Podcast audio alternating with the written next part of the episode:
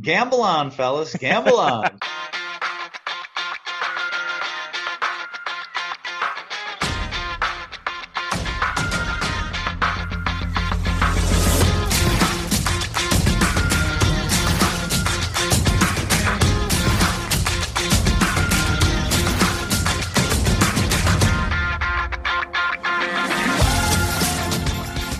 Welcome again to Gamble On, the weekly gambling podcast presented by USBets.com. I'm Eric Raskin, USBets managing editor and media director, and I'm joined by our senior analyst, Pulitzer Prize finalist, John Brennan. And John, we didn't talk about Oscars betting at all this year prior to the ceremony, and it's just as well because without having seen any of the nominated movies, I probably would have told the listeners that Chadwick Boseman was a lock to win a posthumous Best Actor award. He was as high as a minus 3,300 favorite. Everyone assumed he was going to win, including the producers of the awards telecast, who ended the show with Best Actor instead of Best Picture, so they could go out on the emotional feel good moment. But as everyone surely knows, Anthony Hopkins won, and he wasn't even there to accept the award. John, who felt more stupid on Monday morning? Oscars telecast director Steven Soderbergh or minus 3,300 Boseman betters? Uh, no, I'm going to have to go with Oscar voters who only chose Hopkins because while they knew Boseman would win and they were fine with it, they figured they got a free pick of Hopkins because this was no not a real competition anyway, and they like him and they probably like the role. Yeah, it's interesting because never before in U.S. history have any people not voted for a certain winner for the same reason, only to wake up stunned one morning. That could never happen, Eric. So uh, that's good to know. This is the first time. So now with the major stipulation that I know nothing about movies, um, I didn't really have a problem with the selection of Boseman because I, I thought his work on whatever movie he was in was supposedly spectacular, and uh, that's what I hear. So two worthy choices, and one tragically died way too soon. And this is one final bit of minor solace for a still grieving family. I'm good with that. Uh, and by the way, if I'm Hopkins, I'm wondering if the Academy knows something about my health that I don't. Oh, that's an interesting angle. That uh, trying to sneak one last one in there just in case. Um, yeah, I, I saw neither movie. Uh, can't comment on either performance. Did hear various people saying that Hopkins w- actually was their favorite performance of the year, but that you know that everyone still expected Chadwick Boseman to to win.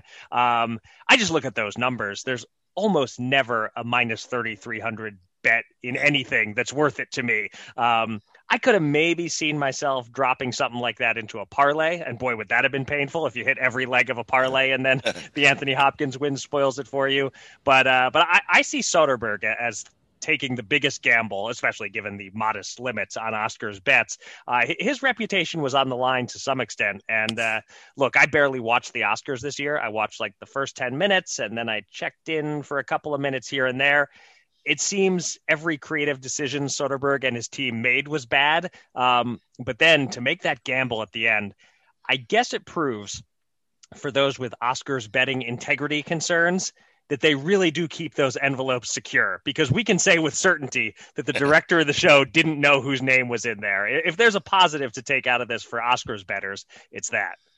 I, I, didn't know that they had switched the ending. I mean, I've watched the Oscars many times over the years, and I know that Best Picture is always the last one. Yeah. And to to juggle that, that that's that's I think that's actually offensive. I mean, I don't know if anybody in the mm-hmm. family was offended, but I would feel that way. That like you know, hey, guess what? We're gonna we're gonna uh, piggyback on your grief to get a, a, nice going out moment because that'll that'll make for a uh, a clever production. That's that's that's pretty offensive. Yeah, I guess in a, in a way you could say it's a little bit uh, karmic if you do uh, yeah. view that, that decision as offensive. But uh, one thing is for sure the Oscars broadcast ended on an extreme anticlimax. Oof. Uh, well, our podcast will not have any anticlimaxes. I assure you of that. Thank you to everyone for joining us for episode number 140 of Gamble On. You are part of an audience that is almost certainly larger than that of the 2021 Academy Awards telecast. If you missed any of our previous 139 episodes, they're all available on Spreaker, Apple Podcasts, and Spotify. Just click subscribe, and you'll never miss another episode. And coming up a little later in the show, we're going to be joined by TVG's Mike Joyce. He's going to help us preview Saturday's Kentucky Derby.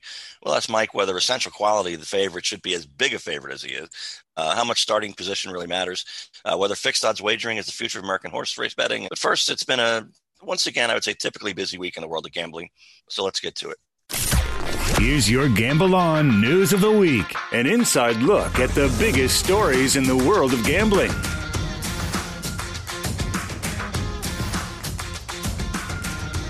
There is no question whatsoever what the top story of the week in the gambling industry is Florida sports betting. On Friday morning, Governor Ron DeSantis signed a new gaming compact between the state and the Seminole tribe, and the legislature could approve it during a special session in May. And just like that, Florida stunningly joins New York among the big four states getting ready to welcome statewide mobile sports betting. Except maybe not. Uh, Two time Gamble On guest and highly respected gaming law attorney Daniel Wallach was all over the airwaves and social media the last few days, insisting that this potential monopoly approach for the Seminoles won't fly because the framework falls under the purview of the Indian Gaming Regulatory Act, which allows gaming only on tribal land, which literally means the betting has to take place on tribal land, not through servers located on that tribal land.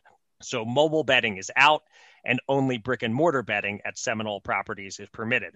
Wallach is confident that the Secretary of the Interior will reject the compact and that if she doesn't, a competitor who wants to offer sports betting in Florida will file suit in federal court. And Wallach expects this to get hung up in the legal system for at least a year or two. Wallach tweeted, quote, this compact will flunk federal court scrutiny, not even a close call. John, you're not a gaming lawyer, but you've spent plenty of time talking to gaming lawyers. Is Wallach's certainty well placed here, in your view? And if so, if this is getting rejected or challenged, any guess how this plays out and whether Florida is any closer now to mobile betting than it was a few weeks ago? Uh, well, I would tweak that a little bit. Wallach believes that because the new Secretary of the Interior is the first Native American to ever hold a position, Seminoles might have a little bit more of a home game there than you would expect.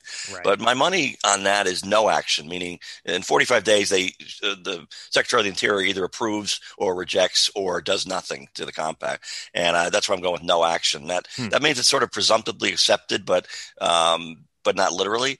And that will happen sometime this summer. And that way, the new secretary is not so overtly picking sides. And, and really, why bother when you just walked in the door? Uh, then someone's going to file suit. Uh, and then the home game becomes a Chicago Stadium circa early 90s uh, road game versus the Chicago Bulls. And believe me, I was there. I trust me, it's brutal.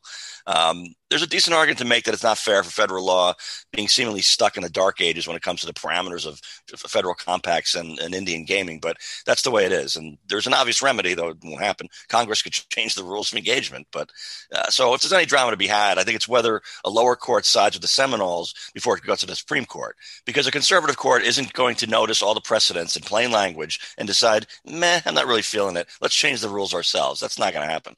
So I'm not bullish on Florida gaining ground in the short term which I would say is in the next year.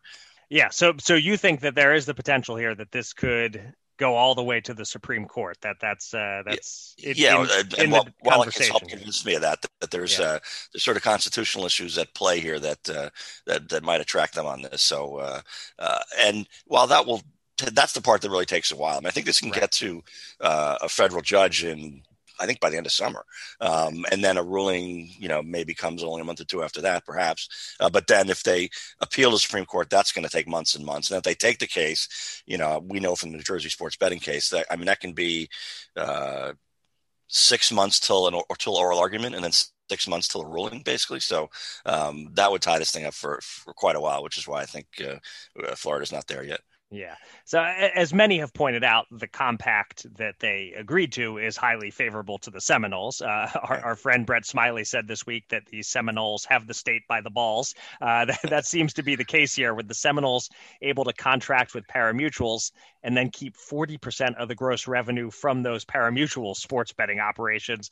But, you know, it, it's all moot if indeed it's determined that only bets placed on tribal land are allowed. You know, nothing online and nothing at these parimutuels. Uh, and and Wallach isn't the only one pointing out the legal yes. ro- roadblocks. Uh, Jill Dorson for Sports Handle found two other insiders who agree with Wallach on mm-hmm. IGRA. Um, and I thought Jill summed up the situation with a good line. She wrote, the most cynical have called the pact a red herring, while those who are optimistic see it as a good opener to the complex issue of legalizing sports betting in Florida. So that, that feels like the key question here. If, if we all agree that this compact isn't just becoming reality and bringing sports betting to Florida in the form spelled out, uh, then the question is whether this is a total waste of time and Florida is back to square one, or this is a launching point that advances the ball and we can realistically expect a better, less monopolistic deal to get worked out and sports betting to arrive in Florida in the next year or two. Uh, I have no idea what the answer is. I just think Jill did a good job there in a single sentence summarizing the key question. Yeah, I will say that the previous efforts in Florida were even worse because they didn't include the Seminoles. And I remember reading an article a couple months ago, and it's like, okay, so what do the Seminoles say? if they if they say no, I wouldn't use Brett's term exactly, but um, if they're not uh, uh, in alignment on it, it's it's you're just completely wasting your time. So you know, again, they they don't quite have as much power as they'd like because of IGRA, but um, they do have a lot of power, definitely in Florida. Uh, not only, I mean, not only from lobbyists, which is there, but also uh, in the compact. So um, at least uh, you're inclu- you have to include the Seminoles at any. They're never going to get anywhere without mm-hmm. the Seminoles. So this at least has that part. It's just that um, there's there are too many co- potential competing interests, including uh, would be commercial casinos and the Florida horse racing industry. That if you either shut them out or or take away a big chunk of their potential earnings, uh, they're not going to stand for it. All right. Well, next we go from Florida to another state where the tribes largely run the show, but a state where the tribes worked out a deal such that sports betting is coming very soon Connecticut. The deadline for potential online sports betting companies to submit RFQs, requests for qualifications, responses to the Connecticut lottery was last Friday, and 15 bids were submitted and will now be reviewed by the lottery as it seeks to choose its online partner. We know the Mashantucket tribe is partnered with DraftKings, and the Mohegan tribe is partnered with Kambi, although we don't know which sports book that works with Kambi will get that skin.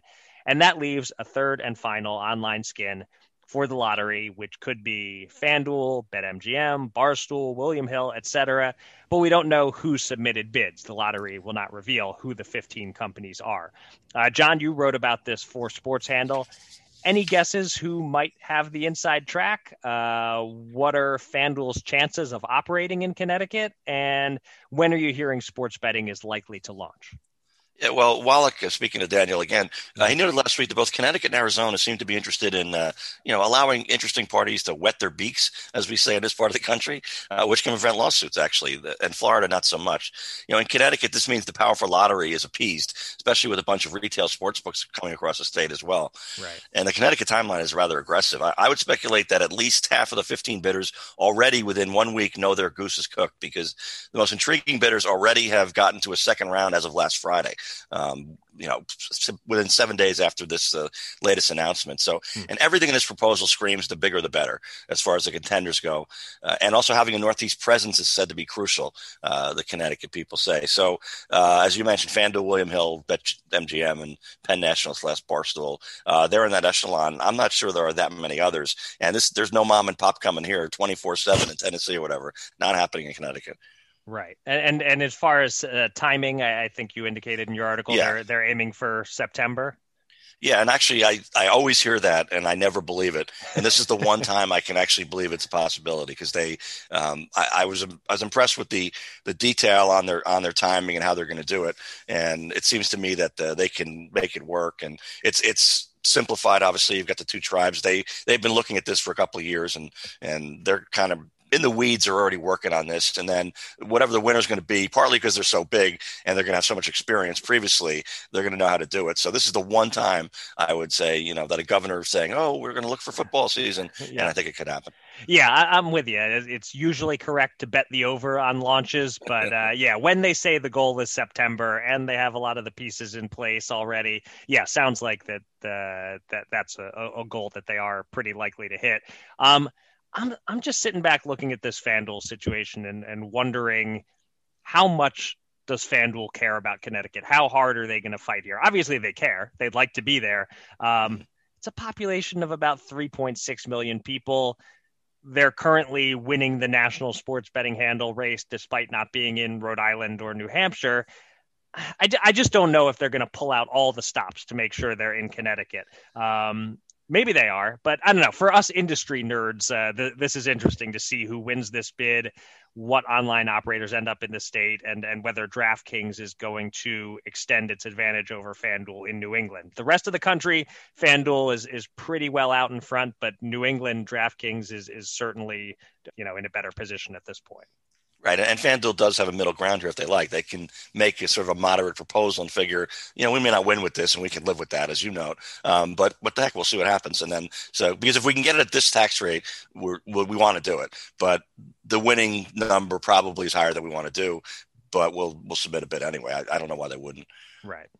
Okay, our third and final story this week focuses on problem gambling and the news that in the month of February, calls to the Michigan Problem Gambling Helpline saw a major increase, spiking from between 50 and 150 calls in a typical month the last couple of years to 563 calls in February. Mm-hmm. This is noteworthy because legal online gaming, uh, sports betting, casino, and poker arrived in Michigan in late January. So the impact is already being felt in terms of people struggling with problem gambling and, importantly, calling to do something about it. It's a fairly straightforward news story. The arrival of online gaming brings with it a big uptick in calls to the problem gambling helpline. But there are all different ways to frame it. Uh, is it a bad thing? Proof of how dangerous it can be to put casinos on people's cell phones? Or is it a good thing? Proof that the efforts to make people confront gambling addiction are working. Uh, John, thoughts? Yeah, I cautiously do take it as a good thing. Yeah. I know of nothing that says most or even many of these calls are from people who never gambled before until late January. They got hooked immediately and now they're in big trouble and they're calling. I mean, more likely to me is that many individuals have been struggling for a long time while betting illegally and believe there was no place to turn. And now at the marketing onslaught comes mentions of gambling helplines and maybe they see that and say, gee, I, I I didn't know where to turn, and now I have a place to turn, which would be a good thing. Um, you know, Michigan regulars need to dig deeper to make sure, but I believe this is what's happening here. And if I recall correctly, I think their funding uh, mechanism is actually pretty good too. So uh, again, look into it. But um, I just I cannot imagine that. Uh, that's been talked about in the UK for many years because they, they've got it. Um, the issue is that there aren't many people who um, have a potential compulsive gambling problem and who never place a bet while it's illegal. And then as soon as it's legal, they not only bet, but they bet compulsively and you know dangerously. That doesn't actually happen. Um, same like prohibition, you know, in the U.S. almost 100 years ago now. You basically right. uh, the people who are going to have that issue are going to find a way, and we all know it's incredibly easy to bet illegally uh, in the United States. So there were, I think, they're already doing it. So I just, I just don't believe that people who are in trouble now for uh, compulsive gambling were just not they were able to just avoid it as long as it was not legal. And now that it's legal, oh, now they're you know Katie bar the door. I don't I don't think so. Right. Yeah. I mean, it, it, this is certainly this number is an indicator that the message is getting out there through legal online gambling yeah. that that people using these sites. Uh, are able to find the the problem gambling help pages. Uh, th- that's good. Um, certainly when you use offshores, you're not being directed toward any help for problem gambling. Um, but look, there there are some people who lack the internal controls to responsibly participate in online gambling. It's reasonable to question whether it's good for them to have easy legal access to it. Um, but you know, maybe having that access helps them discover that it's a problem for them. If if we're talking about those people who wouldn't do it illegally but are doing it now, um, which as you said is probably a small percentage but i'm sure there are some people like that you know to to find out that they have a problem and quickly do something about it there there's a positive there. So i i lean toward it all being mostly a good thing. The number of calls being way up is a good thing. It shows the system working um, even though undoubtedly there is downside for some people to legal online gaming. I think um, you know the the ease of access is a problem for some people, um, and it isn't fully counterbalanced by the ease of self exclusion. Um, but you know, ultimately, this is one state, one month, small sample size. It's really over the next few years across many states that we will get answers about how positive or negative legalized online gaming is for problem gambling. But uh, for now, I'm with you that I, I certainly feel uh, a leaning toward the, the high volume of calls being a good thing overall. Yeah, I mean, there's a business term they call friction, and I think in this case, if you think back 30 years ago and you wanted to bet on NFL games, um, you kind of had to know a bookie, right? And a lot of people don't know bookies, um, and so they they would have to ask around. They may not even know anybody who knows a bookie or that they know that they they think they don't. And so uh, ask that person. There's a little bit of trust there. You know, they might even meet the guy or meet an assistant or whatever. Uh, again, this is before online I'm talking about. And so they may have been interested in doing it, but they figured they had no way to do it. Um, but talk about lack of friction. You log on, and uh, you know Adam Silver's talked about this, the NBA commissioner, a number of times. Uh, you just uh, click, uh, you know, your state and and sports betting or, or, online casino, whatever, and boom, the first sites you see are illegal. It couldn't be easier. You can deposit pretty easily, and you know, I mean, frankly, we uh, are not happy about it, but for the most part, you know, for a number of years, people can bet on those sites and they can cash out if they want. You know, so it's that easy. It's too way too easy, and that's why I think people get in trouble. So uh, that's why I'm I'm looking on the positive side with this. It's time to welcome a special guest from the world of gambling. Let's get to the Gamble On interview.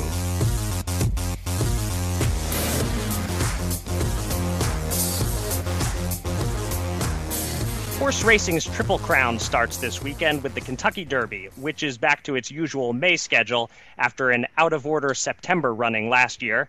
And joining us now on the podcast for the first time since he helped us preview that strange Labor Day weekend Derby eight months ago is TVG on air host, analyst, and reporter Mike Joyce. Mike, good to see you again. Welcome back to Gamble On.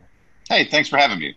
So when the Derby odds first started popping up at some places way back last November, Essential Quality was the favorite at twelve to one.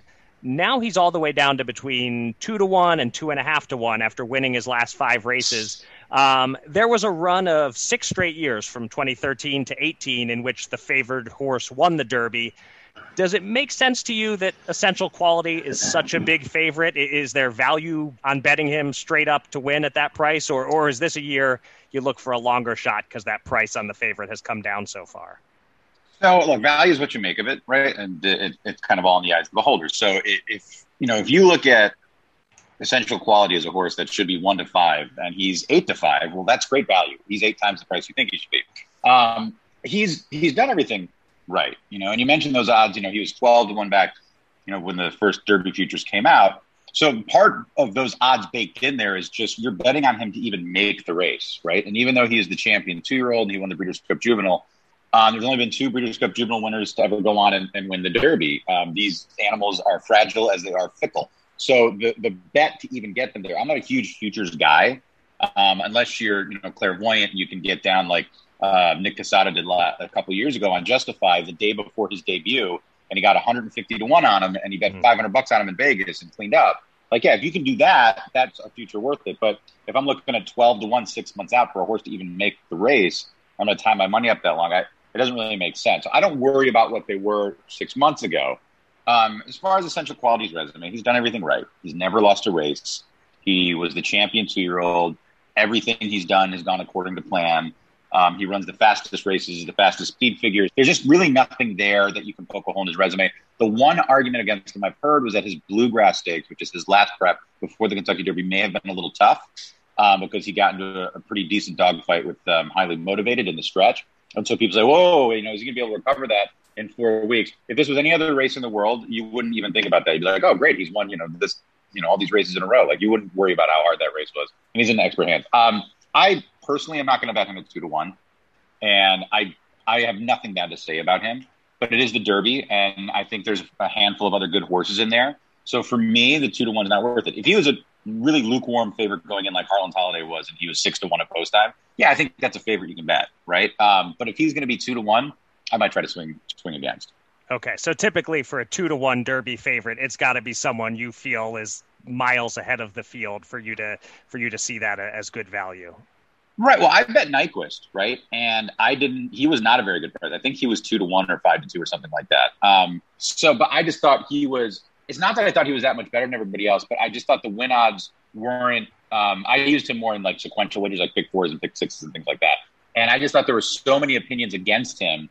It was just I, I just thought he was the best horse that day. Now he never won again after that, but he was you know he was a champion at two and he won the Breeders' Cup and then he went out to win the Derby. But it just it's really it's what you make of it. Every race is its own individual event. I, this year, I just my my whole thing with Essential Quality is I think he's an excellent horse. I don't think he's great. I don't think he towers above the competition like we've seen a, a Justify or a Pharoah or a Chrome when they came in and it was like you had a feeling they were going to do something special. I feel like he's a horse that's won everything in front of him, um, and he very well could win the Derby again. But I just don't feel like the separation between him and the next four or five horses in this crop is that much. Gotcha. You know, Mike, I've been to quite a few uh, Hambletonian uh, uh, draws at the Meadowlands Racetrack, and of course that's harness racing. And you know, there's, a, there's you can feel a tension in the room because you have a favorite, and there's the the one slot, the two, the three, the four, and then all of a sudden there's a seven and the eight. And I remember one year the favorite got the 10, or at least he had been the favorite. And of course, that's absolutely dreaded in harness racing. So thoroughbred racing is different. Um, there's 20 horses, though, and you got the favorite at 14. And as you mentioned, the horse that just uh, challenged him pretty good at 17. I'm just curious for the Derby uh, with 20 slots. Uh, or is there a number at which you start to say, wait a minute, I don't mind the guy being 11, 12, 13, but if he's 18, 19, 20, or is there sort of a magic number where you start to factor in the the the, the starting slot to whether you want to bet on the horse or not?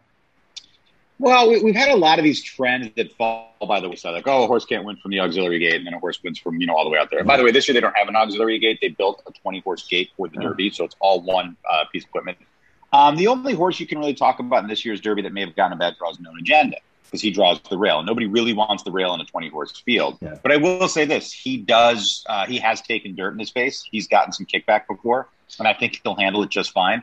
The question with him is when there's 20 horses in there and then they compact and they all try to move over and get closer to the rail to have a shorter trip around. How far back does that horse in the one post get shuffled, right? So if you're a little too far inside and you can't really hold that position, you could be finding yourself you know, more legs out of it than you can make up. So I think Known Agenda is really the only horse I've heard anyone say um, was undone by the draw. I'm not too worried about anybody else, especially for drawn outside. They have plenty of time to pick their trip.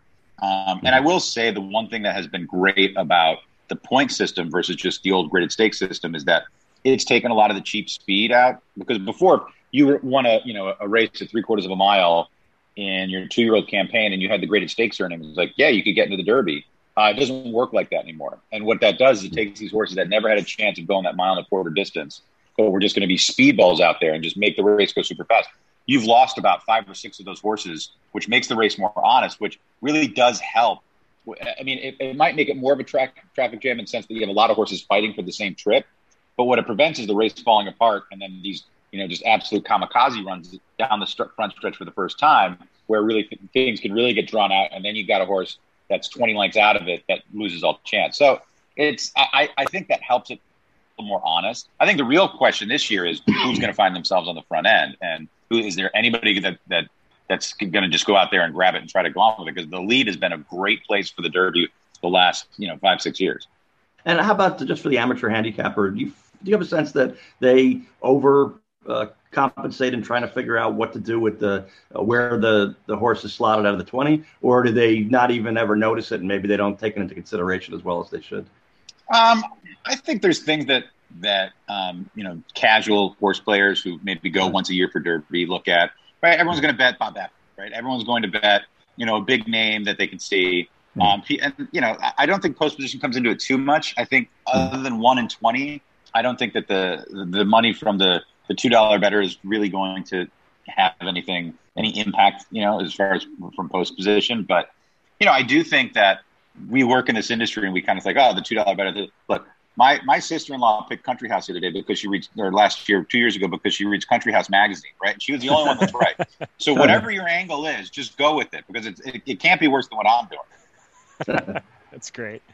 Um, so, so pulling back a bit, sort of wide angle, uh, not just looking at the Derby how would you assess the state of horse racing compared to other sports coming out of the 2020 pandemic year? And you know, not that the pandemic is over, uh, but the worst seems behind us. Sports events are happening on schedule again. So, did horse racing escape relatively unscathed, or was 2020 a disaster that'll take some time for the sport to recover from? What's your perspective on, on the state of things?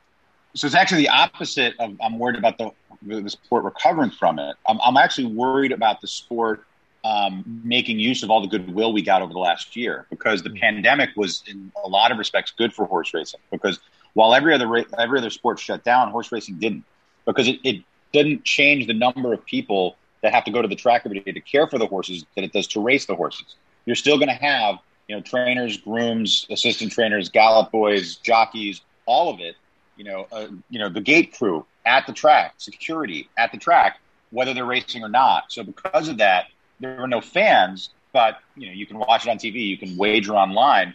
The financial arm, the mechanism that keeps racing going, which is the wagering, could still go. You could have racing conducted, people could bet, and because of that, we actually enjoyed a great boon. I mean, it was it was it was you know months of horse racing being the only thing on a number of sports networks. TVG partnered up with NBC Sports. We were on a lot of NBC um, shows covering horse racing, whether there was nothing else on. And there was a bump in a lot of things, right? There was a bump in handle, there was a bump in interest, especially sports bettors because they didn't have any action. They started gravitating toward, toward horse racing. So horse racing picked up some new customers. My worry is that we we don't make the most of that, right? My worry is as an industry that's been on the decline for you know a couple of decades now, and a concerning one at that. Um, that we just got this great bump, right? This great bit of luck that helped our industry in a difficult time. And we have these new eyeballs and these new customers, these clientele. I'm worried that we don't do enough to keep them. That's that's kind of where I think the, the state of racing is. But look, Santa Anita just started having fans again for the first time past couple weeks. Things in California have really opened up a bit. Um, you know, the case rates are very low, transmission rates are low, test positivity is is one percent or lower, and um, there seemed to be, you know, there weren't a lot of people at the racetrack on an average day before the pandemic, but having been away for a year, people really did come back out and support it. And so that was positive, right? I mean, my you know my whole thing is if I you know if I could make T-shirts, I'd say you know support your local racetrack, right? Like I, I think that going to the race is the best thing in the world you could do. So mm-hmm. my concern is the pandemic was actually in a lot of ways good for horse racing. I just hope we don't spoil the goodwill and the momentum that we receive. So is that something you're watching the Derby numbers really closely? That this will be a, a significant sign in terms of is the TV rating particularly strong? Is the betting handle particularly strong? That the, the Derby will go a long way toward indicating to you how well horse racing has retained some of that new interest? Yes and no. I mean, the Derby. Here's the here's the thing. If you look at Derby and Breeders' Cup every year, you'd say, "What what what problem? Horse racing is great, right?" I mean, like the Derby is the Derby, Breeders' Cup is the Breeders' Cup. These are great events, right? It's like judging football by the success of the Super Bowl. Right. The Super Bowl is always going to do well, right? The worry you have is when you're watching a Jacksonville game in mid-November and there's nobody in the stands, right? That's when you're like, okay, where where's the state of the game at this point? So, um, I don't know that the Derby is the best barometer. I mean, it's the barometer for our biggest days. I do think there there will be a good uh, measure of interest this year. I think last year, you know, as a unicorn, you can't compare it to anything because it was, you know, in September it was a pandemic year. Nobody really knew what was going on, um, so you can't really use that. I think what you're going to compare 2021 to is 2019 and 2018 and the years prior to the pandemic. And so we'll see how it matches up. I, look, there's not going to be as many people on site because there can't be. Um, so that, that will affect it. We'll see what happens with television ratings and, and money bet. Yeah, you know, Mike, a possible game changer that gets talked about in horse racing, but seemingly only in New Jersey, my state, is fixed odds wagering. You know, Monmouth Park is really making a push for this idea. And, and clearly, on the one hand, in Australia, it's been extraordinarily successful. Uh, there's a lot of younger bettors who uh, they can't believe that they bet a horse at six to one, and then just as the race starts, he's down to three to one, and, and they think it's, uh, they almost feel like it's kind of corrupt. Uh, even though it isn't. And so uh, that's been a big help there. On the other hand, Australia is an outlier in terms of the gambling culture is higher than any other country in the world. So, um, do you think the Australian example is any good? And also, in general, do you see any momentum outside of New Jersey for fixed odd wagering coming in the next uh, few years? I think fixed odd wagering has to happen, um, and I think it's going to happen. Um, it's it's just it's really tricky, and we love to complain about um, parimutuel, you know, odds changes, but the parimutuel business model is mm-hmm. one of the best things that's ever happened to horse racing because you lock in your revenue stream. Your purses are taken care of, your profits are taken care of. You look at every other country and what they run for. They're running for bags of chips and you know sides of rope. And I mean, the purse structure a daily in any other country other than the U.S. is terrible. And you can't say that that's because you know U.S. racing isn't hurting, and we, we we've found a decline. But the parimutuel model is one of the best gambling business models ever created in the history of mankind. So when you get to that fixed odds, how do you maintain that guaranteed revenue stream for all the stakeholders, the horsemen, the racetracks? And that's the tricky part, right? We're getting into real higher math here. Um, so we love the bookmaking culture as a gambler because we get to pick our odds, right? We go to the bookie ring and we go around and we try to pick what it is. But a bookie lives or dies by the results, right? A bookie can get wiped out right? A book can get a book can make a, a million dollars. It just it just depends on on the result. Whereas the pari-mutuel model, you know, I think it's 19% on average of all bets. So let's just say 20%. 20% of every dollar bet goes to the track and the horseman and the operation, and 80% goes back to the winning bettors, right? You're never going to find a better gambling business model to guarantee a revenue stream like that, okay, other than a casino. But even a casino theoretically could get wiped out. They just have the math on their side. Pari-mutuel wagering, this is horses running in circles, multiple betting interests. It's the only way to do it. When you have a bookmaking culture with horse racing, it's really tough to make a living. And there's there's there's a reason there's only a handful of bookies that make money and they become these huge conglomerates overseas. It's it's a real tough racket. So um, we love fixed odds. We love the thought of it, and I think it has to come because I think the market demands it. It's going to be really tricky though to bake that business model in like pari-mutuel wagering, where you have guaranteed income to horsemen and racetrack. Because without that, it doesn't work. Because you don't have you don't have a pen to play in, and you don't have pony to bet on.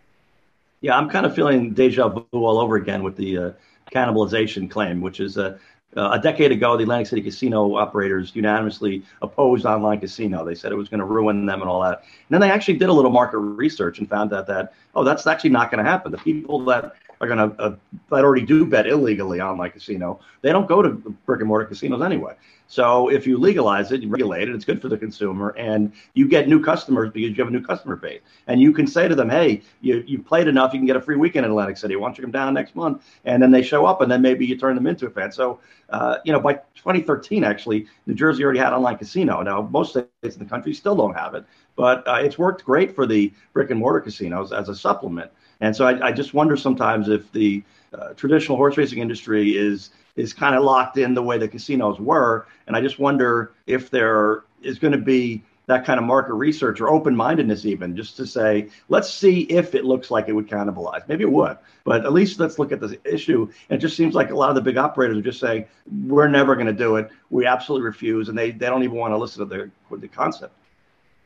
Well, I, but I don't think they're wrong in doing that. And I'll tell you why. So the company that I for. So I work for TVG, which is part of the FanDuel Group, which is part of the Flutter Group, which is a, one of the largest retail wagering um, companies in the entire world, right? And mm-hmm. TVG is just a tiny little sliver of a percent of it.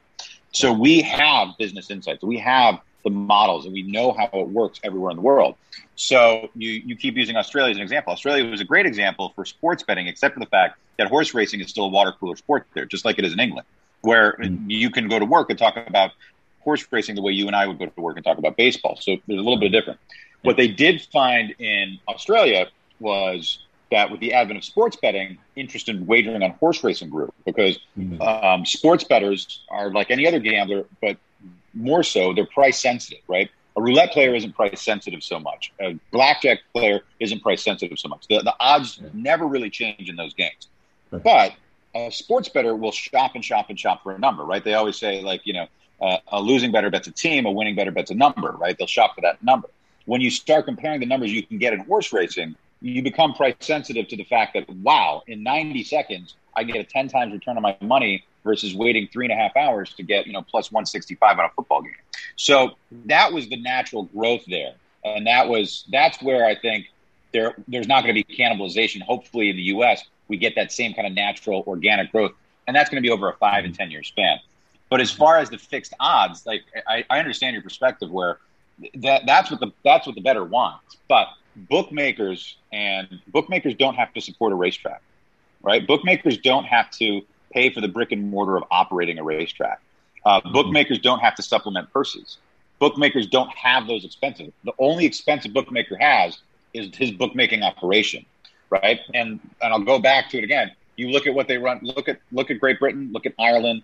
Look at anywhere else. Look what look at the purses they run for, and don't even compare them to our racinos where we have slot revenue. Just look at purely yeah. mutual states, Texas, um, you know, uh, California, right? Look, look, at what they run for Texas. The purses they're running for at Lone Star Park in Sam Houston are higher than the purses they're running for at almost any racetrack in England. Okay, and these are second, third, fourth tier racetracks, and the reason is because of that pari-mutuel business model. And that pari-mutuel business model supports an operation that costs millions and millions and millions of dollars a year to operate. And my company, you know, TVG, we get into these debates all the time with racetracks because we have to fine tune, you know, how do we figure out the right takeout? Because we have a television network that costs millions and millions and millions of dollars in order to operate. We have all this money that we put into technology. You know, we were the first company to develop an app. We were the first company to have an online website. We were the first company that could wager over the phone. We were the first company to put horse racing on television every day. And all those things cost money.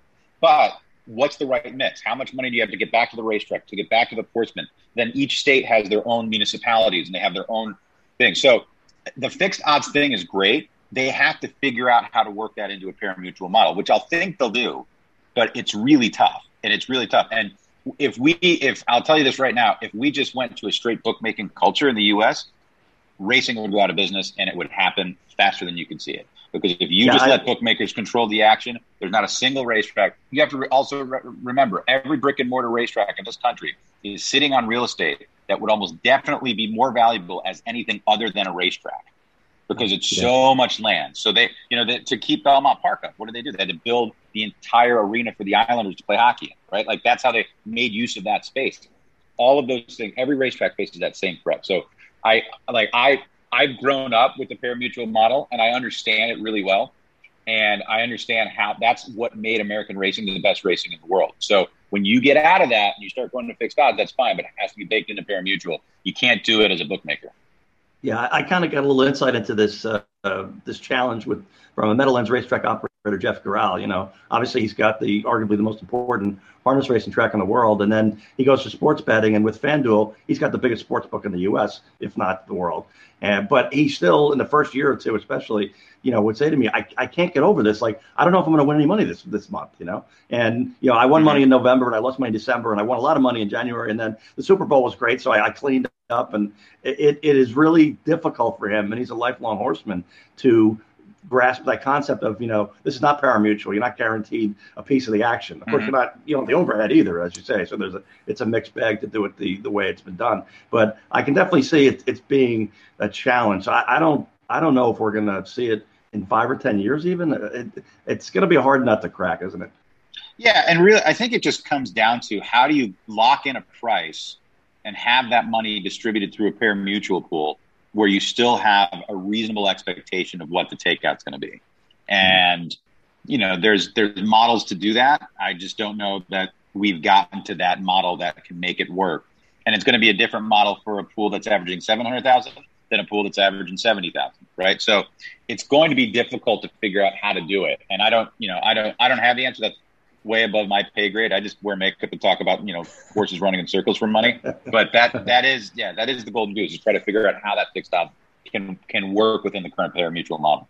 Well, you're pretty darn good at talking about horses running in circles, and we appreciate you uh, coming on the podcast and, and, doing that with us once again.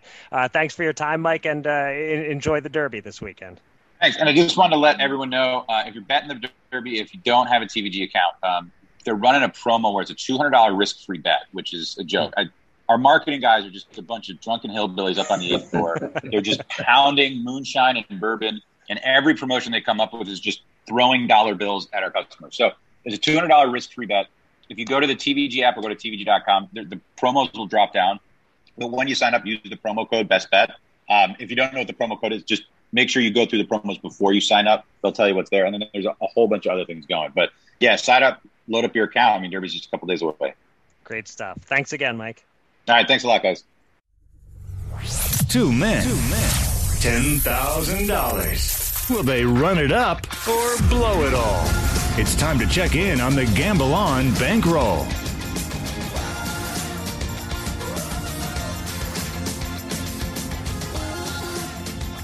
Only one bankroll bet to update this week, as most of last week's new bets were futures bets. But the one result that came in was an exceptionally good one for the bankroll. John gets to take a victory lap for his golf bets. He took the duo of Smith and Leishman in the Zurich Classic of New Orleans to finish top 10 at plus 110 and to win outright at plus 1200 and they did indeed win the tournament. So that means the $80 bet on the top 10 pulls in an $88 profit, and the $20 outright bet profits 240 bucks. Uh, in total, those bets won us a much needed $328, and we're now in the red by triple digits instead of quadruple digits, uh, down $887. We also have $2,058 on hold in futures bets So that leaves us with $7,055 available to bet with this week. And you're up first, John. Uh, pat yourself on the back verbally for those golf bets, and then let us know what your first wager of the week is. Yeah, well, I'll say that I, I think the absolute sign of utter mediocrity in this uh, endeavor would be being down 500 after all this time.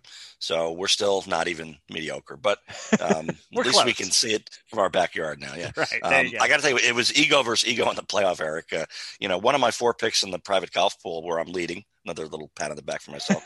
so I had the Australian, Australian winners and the South African runners up, uh, both teams in the playoffs, which is kind of amazing out of my four picks. So I was going to win a little money either from the pool uh, or on my Smith Leishman wager on DraftKings. So the South Africans, I would have padded my lead in the pool, which is tempting, but we badly needed to win on the podcast, and that's instant gratification to the old ego. And maybe I win that pool in August anyway. So, you know, watching Louis, Louis Oosthuizen dump his tee shot in the drink on the first playoff hole, let's just say I was okay with that.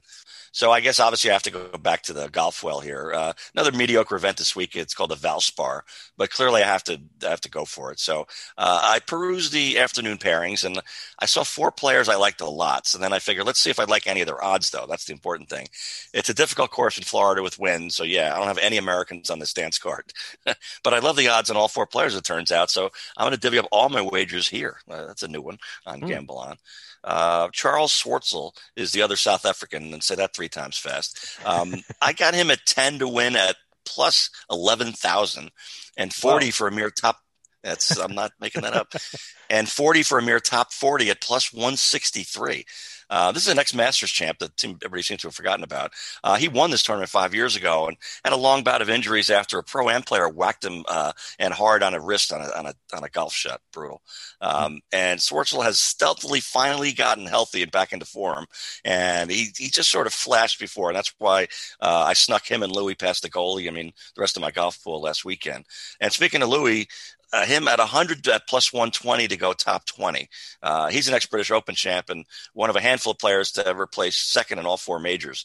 But he's never closed a deal in any U.S. event in all these years, although he's won plenty of times overseas. Uh, Branden Grace is yet another South African who has been quietly climbing into the top 50 or 60 or so of the FedEx Cup point standings. Uh, like Charles, he's 40 at plus 163 for me to finish in the top 40. Well, I had to double check that DraftKings. I can't believe I'm I'm getting plus 163 on both of those guys at at, uh, at, at top 40 only. Uh, and we close with England's Justin Rose, uh, who after vying with Rickie Fowler for being the least relevant golfer to seemingly appear in every freaking commercial every weekend, uh, unlike Rickie, he's now back in fine form. So how about this 10 to win the trophy at a generous plus 3,500? Diversify, Eric. Diversify. Yes, indeed. That is a very diversified portfolio we have there. So does that mean you're not coming back with a with a second round of I bets? am not. Uh, okay, all right. So I, that means I get uh, some back to back bets in Yes, here. Um, so we we have a couple of NFL draft bets that we've made already. Uh, you have a small bet, uh, fifty dollars on Penei Sewell to go in the top five. It's looking iffy. Uh, Number five to the Bengals is our chance there. I'm I'm hearing all different possibilities for them, and he's one of them. Uh, I also have that ten dollar long shot bet at twenty five to one on Caleb Farley to be the Eagles' first pick, which he apparently has COVID and won't be at the draft. Not sure if that hurts his chances. It certainly doesn't help. Uh, anyway, uh, I will make uh, one more draft bet here. Uh, one more draft bet from this podcaster who doesn't watch any college football. Running back Najee Harris under 28 and a half, uh, meaning he'll go in the first 28 picks. Almost every mock draft has him going to the Steelers at 24 if he's still there. Some have him going in the late teens to the Cardinals or Dolphins, or possibly to the Jets with their second pick of the first round at 23 anything can happen. Nobody really knows anything. Uh, but I can't find any mocks anymore where Harris is lower than 24. The question is, how do I bet it strategically? Uh, PointsBet has a line of 28.5 with minus 143 juice on the under. Other books have the line at 26.5, 25.5, and even 24.5 with FanDuel at plus 100, even money on under 24.5 if I totally trust that he won't slip past the Steelers, then that's the bet under 24.5. But if I go with 28.5, I have some extra wiggle room in case of trades. Mhm. I'll put it to you, John. I know you thought you were done with uh, done with betting for this week, but i I'll let you make the call. Do we risk 143 to win 100 under 28 and a half, or do we risk less money, $100 to win 100 under 24 and a half? What's your call? No, I like the 28 and a half exactly for the trade possibility because uh, it's not just like, well, there's three extra teams, but maybe they don't, none of them need a running back. The point is, uh, there's so many picks traded late in the first round in particular that right. uh, it, somebody is going to take them there. So I, I do uh, think it's worth uh, paying the extra juice just because it seems like a lock. Okay. All right. So we'll go with that. Uh, and then for my other bet this week, uh, we updated our NBA futures bets last week. Uh, and I said we expect to be break even on player awards bets. Uh, we're going to lose 100 on LeBron MVP and win 100 on Julius Randle most improved. Well, I found a way to get into the black on awards bets. I can't believe this number. Nikola Jokic is only minus 357 for MVP at BetMGM. He's minus 450 and minus 500 at other books. And even those are good prices. I can't believe he isn't at least minus 800 at this point. I don't see any scenario in which he doesn't win the award other than him getting injured, knock wood. Uh, and even if he gets injured now, he almost certainly wins the award anyway because he's played in 62 of 62 games. His competition is Joel Embiid, whose max possible games played is now 53, and Steph Curry, whose max possible is 64 and the Warriors are only 500. So forget Curry. And the Nuggets now have the same record as the Sixers, 41 and 21. They can't finish outside the top four in the West. I think this race is over. Um, this is a big bet I'm about to make compared to what we usually risk, uh, about three and a half times what we might consider a standard unit. But uh, but I'm fine with that risk. Let's bet $357 to win 100 on Jokic winning the MVP award. And I know you're you're wincing a little at that amount, but at least John, I I didn't do what I thought about doing, which was $714 to win 200. Oh, oh man, no, no, no, no. I believe that would be called chasing, Eric, when you're down. I get, I suppose so, but it's also, uh, yeah, I, I don't want to use the word sure thing. I feel like that jinxes it. So let's yeah, just say, too. let's just say I feel confident. Okay. And that will do it for this episode of Gamble On. Thanks everybody out there for listening. And thanks again to our guest, Mike Joyce. You can find me on Twitter at Eric Raskin and John at Bergen Brennan and follow US Bets at US underscore bets. Go to usbets.com for all the latest news and analysis from the world of gambling and subscribe to this podcast on Spreaker, Apple Podcasts, or Spotify. And with that, John, please take us out. Well, Eric, I, rushing in where some still fear to tread, I moseyed out to the Met Citi Field on Wednesday night to admire the massive Empire City Casino by MGM Resorts, Manhattan's closest casino sign in the out, outfield outdoor food area. But also, frankly, Jacob DeGrom was pitching and I wanted to feel a sense of normalcy. And with 20% capacity seating, though, and, and ground pitching, uh, price in the secondary market were yeah, pricey. Um, but my college buddy won me over with a brilliant sales tactic that I pass along as wisdom to each of you. He says, How much did you spend on baseball tickets last year? Zero. Okay, he got me there. Uh, plus, this is the guy who got me the extra ticket for Game Seven of the '86 World Series, Shea mm. Stadium, and you know, which while a mere 35 years ago is the last time the Mets were champions. And I, I think it's true that the only crime with no statute of limitations is murder. Uh, there also, I think, is no statute of limitations on favors owed to the guy who got you a seat to a championship victory. So, uh, but the same argument he made though should work on anybody's friend, spouse, significant other, right? You know, sure, the ball game, concert tickets, vacation tab, fancy hotel room, whatever you are you know, desiring seems a bit expensive. But knock off the amount you saved last year on those activities, which might have been zero, and it seems suddenly hard to resist. So, so now your summer plans are looking a lot rosier out there, aren't they? Thursday. And with that, until next time, gamble on.